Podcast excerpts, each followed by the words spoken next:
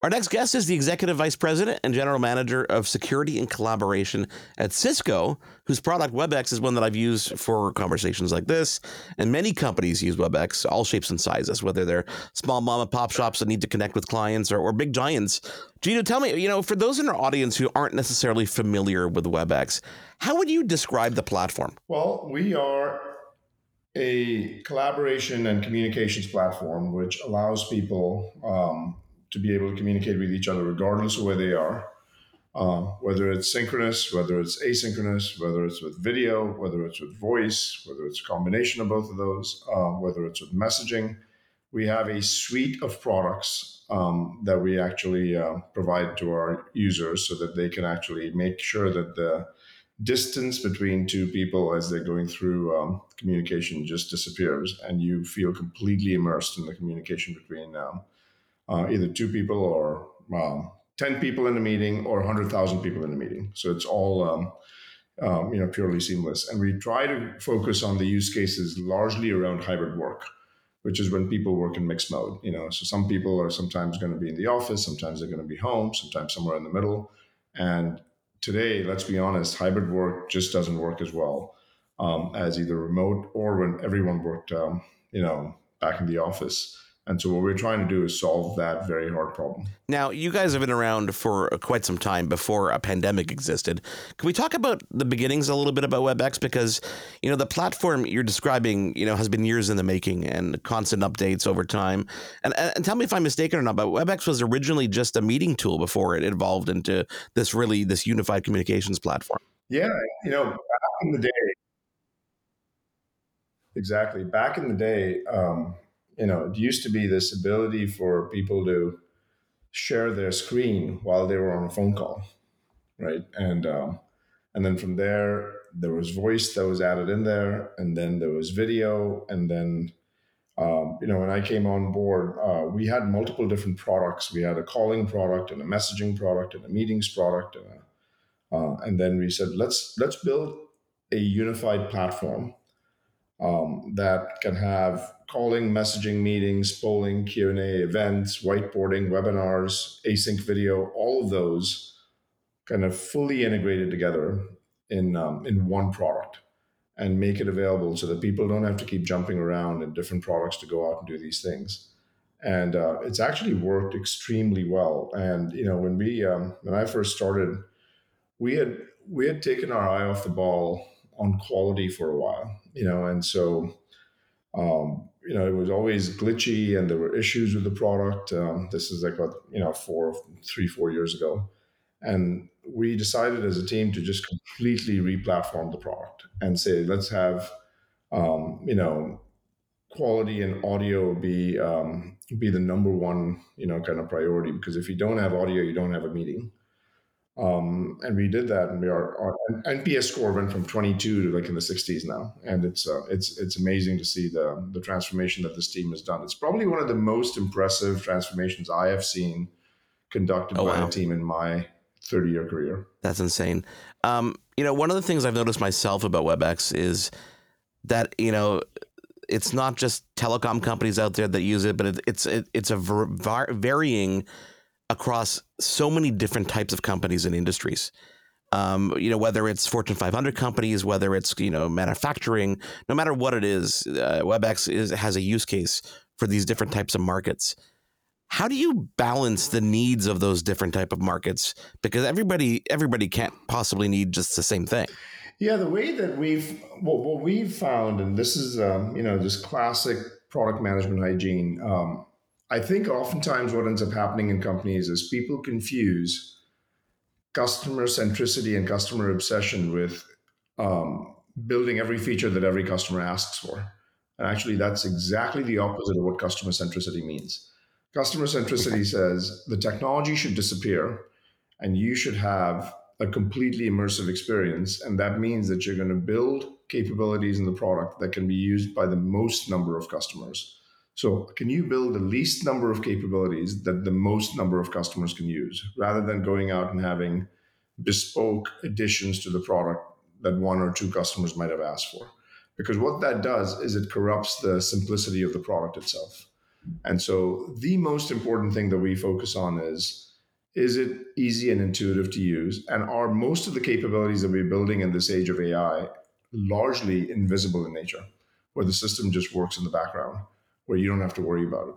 Um, and that that takes a level of discipline, it takes a level of rigor, and it takes um, a degree of um, you know um, active thinking on is this something as a capability we add to the product that's going to is it going to every feature the way i think about it every feature you add to the product creates debt and every every piece of debt has interest and you better pay interest for the things that are worth taking the debt on for and if you don't do that then yeah yeah. And so we, we try to be extremely uh, methodical about not just adding things because competitors have added them or anything of that nature but it's just like you know is it a great experience? Is it solving a problem that's a big enough problem for people? And um, and our, our customer is going to be delighted about the experience that they talk to their friends and family about. You know, I definitely want to get into the you know discussion of AI in a second, but I you know I can't imagine that it's an easy task for you guys to balance the introduction of new features while maintaining the core user experience, is it? You know, it's um, I think it's a matter of building a culture where people care about um, building something that hundreds of millions, billions of people can use without having an amount of effort that's expended to it. Because every friction point that you get, especially in this use case, right, in, in the meetings use case specifically, um, or even the calling use case, or any of those use cases, what ends up happening is every time you actually engage with someone and there's a glitch, it causes frustration, it causes anxiety, it causes people to not want to use the product. So we, you have to be maniacal about having a great experience. And the reason I say that, you know, the most important thing is people love the product that they talk to their friends and family about because the only scalable, sustainable marketing engine in the world that can take a product to billions of people is not billboards on a on a highway. It is making sure that word of mouth is practiced by your users. And if customers love it, they're going to tell people about it. And that's the most trustworthy source for someone else to make a decision on whether or not to use it. You're leading me in the perfect direction because I wanted to ask you specifically about that. Because before we got on this conversation today, I did reach out to a bunch of different companies that use WebEx. And one of the things that, that came back a resounding, obviously positive across the board was how close you listen to the feedback of the user base. And I know that there there aren't eh, well a lot of companies will say that they do that. Eh, the proof is sometimes in the pudding. And and one of the things that I got back from people was that um, you guys definitely are paying attention to what the users are asking. So how, how important is that element in the in obviously the growth of the platform and developing those new features? You know, I think it's important to know what to talk to users about. I think what customers are experts at is the problems that they have. No one else besides them know the problems better than them. What um, what oftentimes gets mistaken by product managers is saying, "Oh, customer asked for this feature, so I'm going to build it." No, that's your job. That's not the customer's job. Don't make the customer do your job. Your job is to t- understand the problem and then come up with an elegant solution for that problem. But don't take orders on what the solution should be have a deep understanding and curiosity on what the problem is that they're facing and then try to figure out the most elegant solution for that problem. And i think there's a nuance over there that's a pretty important one that if you can get right and if your team can start to think about that nuance i think you know magic starts to happen. But if you go to a customer and say what features would you like me to build? Um, what the only thing you can guarantee is you're going to build the worst product on the planet because if even if you had unlimited resources, if if you built every feature that every customer asked for, all you would have is a Frankenstein of a tool that would be, would be super hard to use, and would be hard to go out and um, make it simple. Well, you're, you're, definitely you're definitely accomplishing your mission, and you can tell that your team is uh, is definitely uh, everybody's on the same page there, based on especially based on the feedback. Let's talk about AI for a second, because you know artificial intelligence. You know, yes, it's a buzzword today. Um, uh, but it's it's really played a role in everything that you guys have done and continue to do for, for many many years before people were talking about things like you know ChatGPT and stuff like that. Um, eh, how does WebEx leverage AI to enhance what you're trying to get at? Yeah, that's a great question. So we've been working very deeply with billions of dollars of investments in AI for the past half a decade or so at least in this space, and um, um, really accelerated it about three years ago. And let me tell you what what we're doing with AI because we started AI slightly differently from the area that there's a lot of kind of momentum and rightly so on, which is you know this notion of uh, generative AI, which we'll talk about in a moment. But we started AI largely with audio intelligence, and we said, look, if the most important part of a meeting is um, audio, because if you don't have audio, you don't have a meeting um, one of the things that we need to do is make sure that we have world class audio. And what what are the things that make world class audio? Well, when you when you're sitting in different places and talking to each other, not everyone has a pin drop silence, you know, room where there's no other background sound. So one of the things we said is let's take out all the background noises and amplify human speech and suppress background sounds.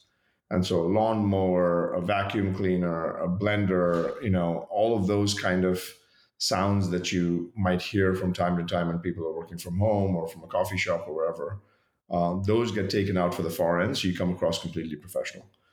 Um, we started with that. And that was all based on AI, where we could actually determine what was speech versus just noise and suppress the noise and amplify the speech from there we went to well let's distinguish between people um, you know that you want to hear versus other people that you don't want to hear. So we then went into distinguishing not just between noise and speech but also between speech and speech. Because if if you want you and I are talking and there's a bunch of uh, you know people in the background that are talking to each other you want to suppress that sound but you want to make sure you amplify my sound.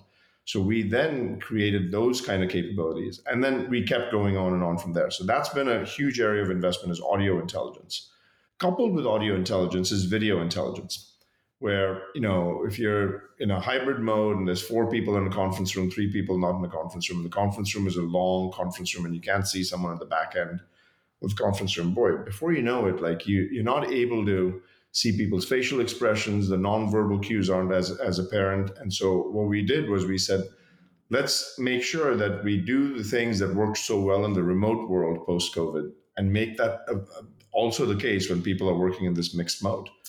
So, how does that work? Well, we detect humans in a room and give each one of them an individual box rather than one large zoomed out box where you can't see anyone's face.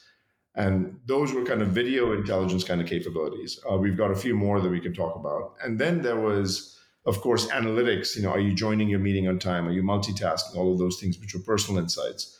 And then what's happened since November 30th is this whole other opportunity that kind of opened up because of OpenAI and what they did, um, which was this large language models uh, and how we are able to take things like uh, and, and, add capabilities based on large language models into the product as well, which we're going to have a bunch of announcements for, um, you know, kind of coming up in our um, our event. But just to give you kind of an idea, when you start thinking about um, attending a meeting and uh, you want to make sure that you missed a meeting. Hey, wouldn't it be great if I got some summary of what happened? Those are the kind of things that we'll be able to do a lot of. And each one of these investments built on top of the other. Our generative AI models are much better because we can do speech to text, because all the origination of content for us is not from text, it's from speech.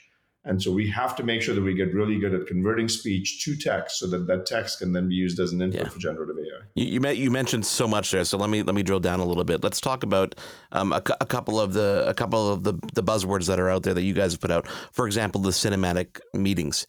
Can you describe what that is? Is that basically what you described in terms of putting everybody into a box and giving people that immersive experience and and taking the technology out of the equation? Yeah, it's a very simple concept actually. Cinematic meetings meet, long meetings are painful, right, Marc? And so if you think of being in a two two hour meeting, where it can get to be a big fatigue factor for people. You get drained at the end of a two hour meeting. Why is that? Because for two hours, you're staring at the same angle of the video with the person um, as you're talking to them. There's no variety for the brain to go out and process. And so um, now, if you contrast that to watching a movie for two hours on Netflix, um, how, how do you find that? Is that as draining of an experience? No, it's not. In fact, it's completely energizing. Why is that? Because in a movie, every three to five to seven seconds, you'll see the camera angle change.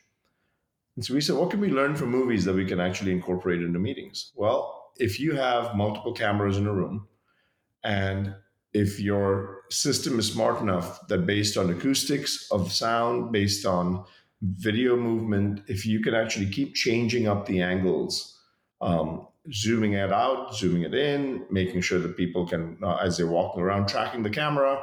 Uh, if they flip around to look at a different camera, they actually now get focused on that camera. All of those things create the cinema quality for a meeting. And that reduces the fatigue factor and makes it look like you're being told a story rather than just being um, uh, being part of a, a long drawn out meeting.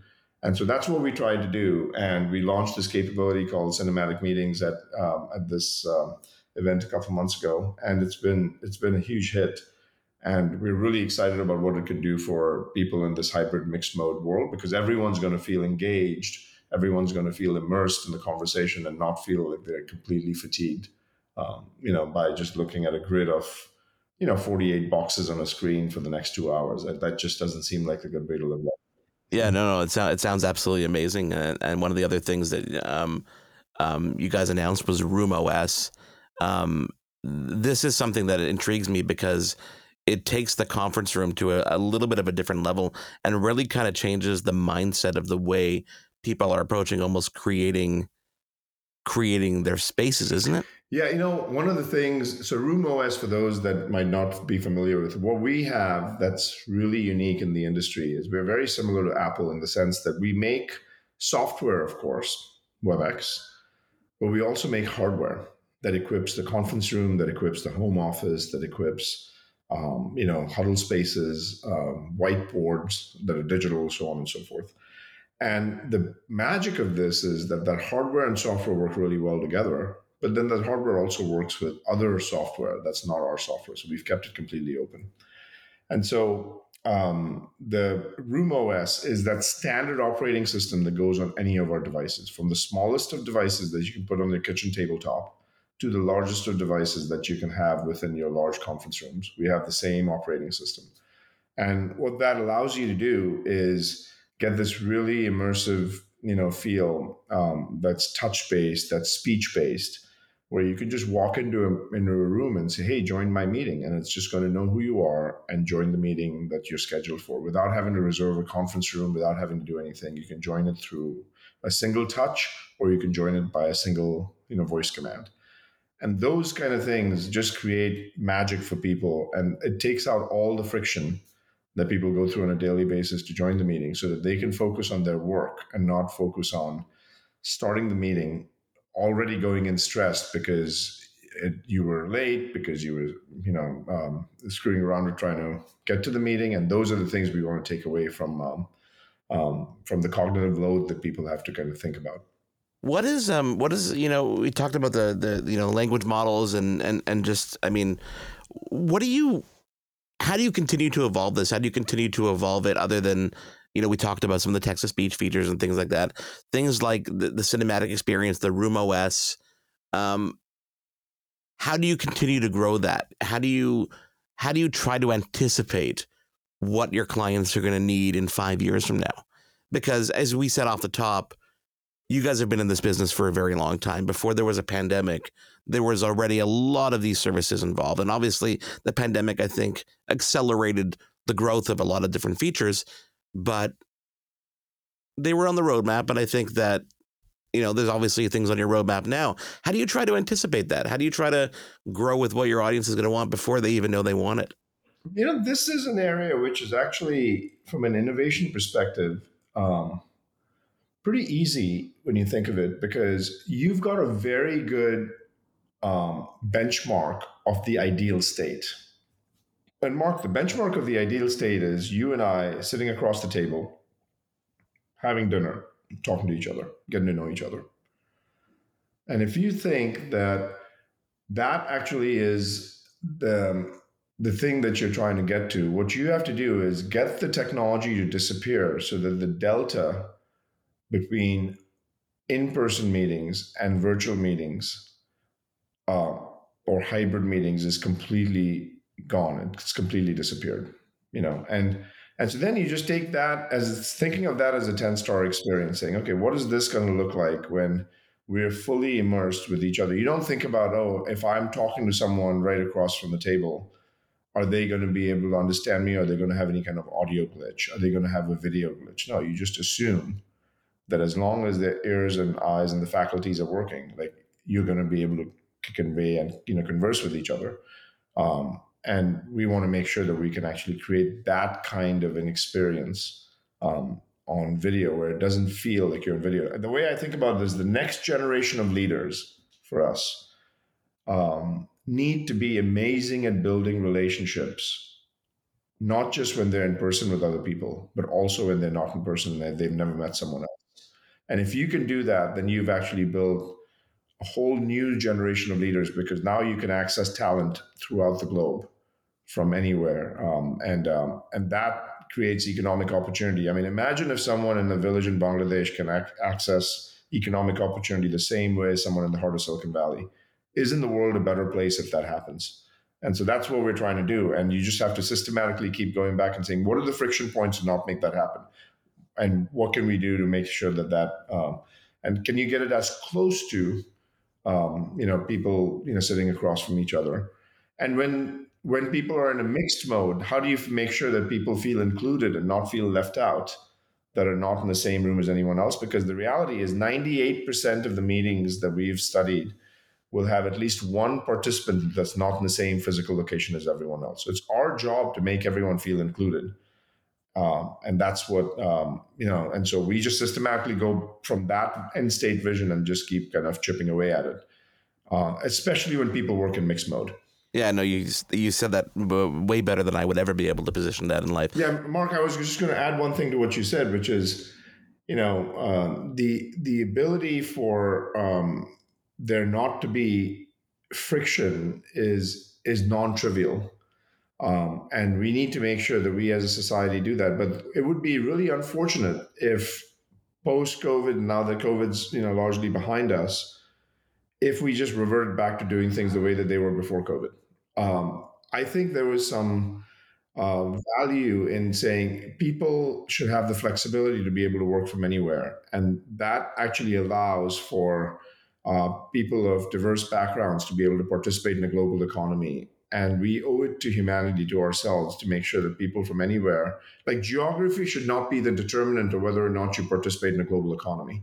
Competence should be. Exactly. I think leading up to today, I mean, yeah you know, geography has always been an issue because people have thought that you need to bring that person into your country. You need to bring, you know, or or, or thought about the complexities around hiring foreign workers, et cetera, et cetera. But that's not an issue anymore. That no longer needs to be an issue. And and the way you the way you said that was just very uh, very well said. I could not say that any differently. Uh, before I do let you go, I want to ask you about one thing because one of the shows we produce talks about technology from a from an accessibility point of view we talk about you know making sure the tools and, and everything that we do is universally acceptable to anybody regardless of an ability or disability deaf blind whatever it is. Um, how does obviously audio intelligence plays a giant role in that because as you said and as we say in, in the entire broadcast industry without audio you can have the uh, the worst video in the world but if your audio is pristine you almost are making up for that. And i think uh, in this particular case when it comes to meetings audio is extremely important. But how do you how do you approach accessibility? How do you ensure that the products and services you're designing are inclusive and make sure that you're accounting for and I know it's not easy but accounting for for everybody and every ability disability um, and every barrier that might be in their way? Yeah I think on the accessibility front it's you know one of the most important things to keep in mind because you know our mission at Cisco is to power an inclusive future for all that includes folks who have a disability that includes folks who are uh, not in the same uh, um, you know geographic location as anyone else. That includes people that are introverted versus extroverted. Like, not that those are disabilities. It's just like there's different kinds of people around the world, and everyone should feel included and feel like they have a seat at the table. Um, one of the things that we do, like audio, is a very important piece unless you're hearing impaired. So, what happens if you're hearing impaired? Well, um, one of the things that we've done really well is real time closed captioning through artificial intelligence. So, our speech to text is uh, al- uh, almost, if not more, accurate than human transcription. and Yeah. we are able to take um, anyone speaking and in real time transcribe it in um, um, in text. But the beauty about this is not only do we real time transcribe it in, in text from the same language to the same language, we can also real time transcribe and translate. So you can be speaking in English, and I can actually look at the transcript in Mandarin or 120 other other languages, and that allows you not only to have inclusivity and accessibility for the hearing impaired, but also for those that don't speak the same language are now going to be able to benefit with each other, being able to communicate seamlessly. And so those are things that we think very long and hard about, and we've actually spent billions of dollars on this kind of stuff. And it's uh, you know it's it's money that gets well spent because what it does is improves lives for people. Jeetu, um, thank you so much for taking the time to join me. Um, it, it's been a great conversation. Congrats on all the success. I'm looking forward to the upcoming announcements, and, and I hope that you'll definitely come back and share those with us once they're announced so we can dive into those a bit more. I would love to, Marc, and thank you for having me. It's such a pleasure. That is Cisco's Jeetu Patel here on your Tech Report. Hi, I'm Connie Thiessen, the host of Broadcast Dialogue, the podcast. We focus on Canada and the challenges facing Canadian radio and TV, as well as highlighting those moving the industry forward from podcasting and streaming to new broadcast tech. Check us out at broadcastdialogue.com or your favorite podcast app. Kids, I'm your eager beaver. And I'm Mr. Grizzly. If you love politics, Or hate politics, Then have we the perfect podcast for you. The True North Eager Beaver. incisive political commentary, We keep you up to date and give you the political and media literacy you seek. to help you. Cut through the bovine fecal matter. Facts first. Sound analysis. Sometimes I growl. Sometimes I sass. We impart civics and build community. And we share some laughs along the way. Being informed And engaged has never been more fabulous. Or sexy. Catch us on the Dean Blundell Network or on our YouTube channel. Or wherever you get your podcasts. Because democracy is something you do.